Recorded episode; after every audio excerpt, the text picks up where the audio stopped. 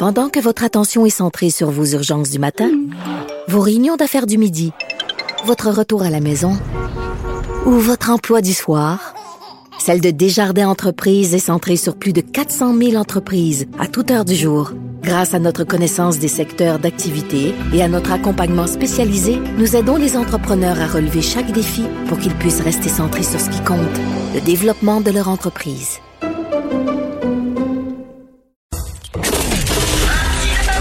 Martino, souvent imité, mais jamais égalé. Vous écoutez Martino. Cube Radio. Alors, je discute comme tous les jours avec Claude Villeneuve, chroniqueur au Journal de Montréal, Journal de Québec. Claude, j'ai vu euh, aux États-Unis une photo d'un cinéma et sur la marquise du cinéma, c'était écrit euh, Notre cinéma est fermé et il va réouvrir seulement le jour où notre vie va arrêter de ressembler à un film. C'est vraiment ça. On vit dans un film de science-fiction. Je commence cette année en tabarnak. Moi, te le dire vraiment, là. Puis euh, c'est ça, c'est la dystopie. Hein, ça, on, on- Ouais. Imagine-moi le, le moment où j'ai vraiment eu ce sentiment-là, c'est, euh, tu j'étais au Lobe là, donné au printemps, et euh, il y avait des messages qui étaient diffusés dans le haut-parleur. Ça disait n'oubliez pas de vous laver les mains en rentrant à la maison. Là, j'étais comme, c'est, c'est plein de honneur, là, tu sais, ça n'a pas de bon sens, là, tu sais, il y a des espèces de messages en surimpression partout, des consignes sanitaires pétés au haut-parleur, t'as quasiment l'impression qu'il y a des drones qui te suivent, là, Ben oui. va faire. Tu sais, c'est on, on- on voyait ça dans des films, puis on, sais, on se disait, euh, ah ouais, 1997, tu sais, les anciennes années qui étaient futuristes, qui font partie du passé maintenant, là, on a l'impression qu'on le live. Là. Ah ouais, non, non, c'est vraiment, c'est vraiment surréaliste. Et euh, je suis content, là, tu vas aborder un sujet qui, euh, moi, je me pose beaucoup de questions là-dessus. Est-ce qu'on devrait décentraliser les consignes sanitaires? C'est-à-dire, il y a des régions où ils n'ont pas, ils en ont pas beaucoup de cas. Et comment ça se fait qu'ils doivent respecter des consignes aussi sévères qu'à Montréal? Ben, en gros, on peut revenir au code de couleur qu'on avait euh, Oui. avant le, grand confinement, le grand reconfinement, les zones jaunes, oranges et rouges, là, que, bon, selon le degré là, de, de circulation de la maladie. Tu sais, dans certaines régions, là, c'était même devenu un un leitmotiv, là, euh, une source de fierté. Là, en Abitibi, il y avait des publicités qui passaient, puis les gens disaient ma zone jaune, j'y tiens. Ben oui. C'est ça pour motiver les gens à continuer de faire attention, à respecter les consignes sanitaires. On veut garder nos commerces ouverts, on veut garder nos restaurants ouverts, on veut continuer de se côtoyer. Faisons plus attention. Euh, ça marchait dans une certaine mesure. Alors là, présentement, il y a des régions où la maladie circule presque pas. là. On pense notamment à Gaspésie, Bas-Saint-Laurent, Côte-Nord, eux, ils ont, eu une lichette là, de la maladie depuis le début là, sur la Côte-Nord. Ils disent pourquoi nous, on doit rester confinés, on doit fermer tous nos commerces, alors que la maladie est presque pas active sur le territoire? Puis effectivement, moi, je suis quand même porté à dire que c'est pas parce que Montréal souffre, souffre c'est pas parce que Québec, dans une moindre mesure, souffre aussi, qu'il faut que toutes les régions souffrent et l'avec. Sauf, sauf que ça, c'est- il faut que ça vienne avec un, un- un- un- contrôle routier. C'est-à-dire, il faut Oui. pas que les gens se mettent à se promener d'une région à l'autre, là. Ouais, puis c'est beaucoup ça qu'on avait vu aussi là, lors des, des premiers confinements. Là. Le monde de Montréal là, qui allait se détendre à Saint-Sauveur là, ou Ben euh, oui. à Saint-Jean-sur-Richelieu. Tu sais, c'est, c'est un coup d'épée dans l'eau qui permet aux gens de se, de se promener.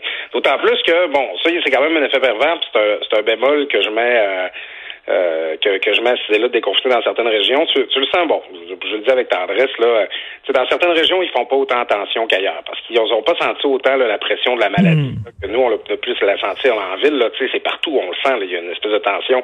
Tu sais, je- moi, je viens du Saguenay-Saint-Jean, puis quand je parle à des membres de ma famille, c'est « Ah, je fais bien attention, euh, le jour, je suis juste allé porter journaux- les journaux euh, chez Gaétan. » Tu vois que, bon, il y a peut-être une certaine insouciance, puis c'est pour ça qu'il faut redoubler d'efforts. Puis, tu sais, quand on, euh, c'est pas long, là, que, tu sais, je reprends l'exemple de Saguenay-Saint-Jean, t'as 30 cas à un moment donné par jour, c'est pas si pire que ça, puis deux semaines après, t'en as 200 par jour. Tu sais, quand la maladie rentre à quelque part, là, ça peut aller bien vite. Fait que c'est pas parce que t'es pas très affecté présentement que tu peux pas l'être énormément pas longtemps après, tu sais.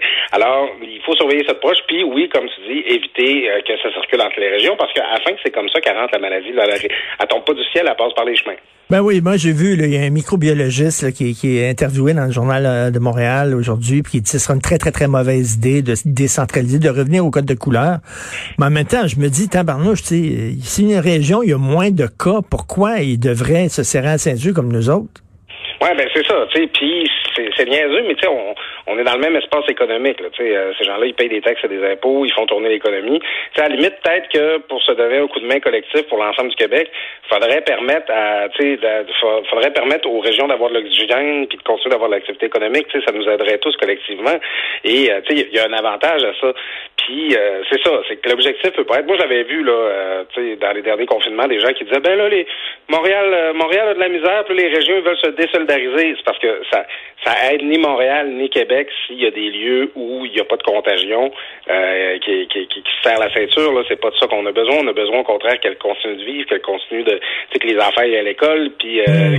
que les, les gens puissent aller faire leur commission. Là. Mais, mais toi, euh, personnellement, est-ce que tu serais pour une décentralisation, le retour au code de couleur, ou tu crains, toi, que ça prend pas grand-chose, euh, qu'un feu de brousse euh, se transforme en, feu de forêt? Ben moi, je pense qu'on n'aura pas le choix. Euh, tu sais, euh, refaisons la chronologie, Richard. C'est au début du mois d'octobre qu'on nous a lancé le défi 28 jours. Là. On était supposé à ce moment-là, là, juste se restreindre pour 28 jours puis espérer faire baisser la contagion. C'est à ce moment-là que plusieurs régions sont passées en zone rouge. Euh, ça, ça va faire quatre mois de ça cette semaine.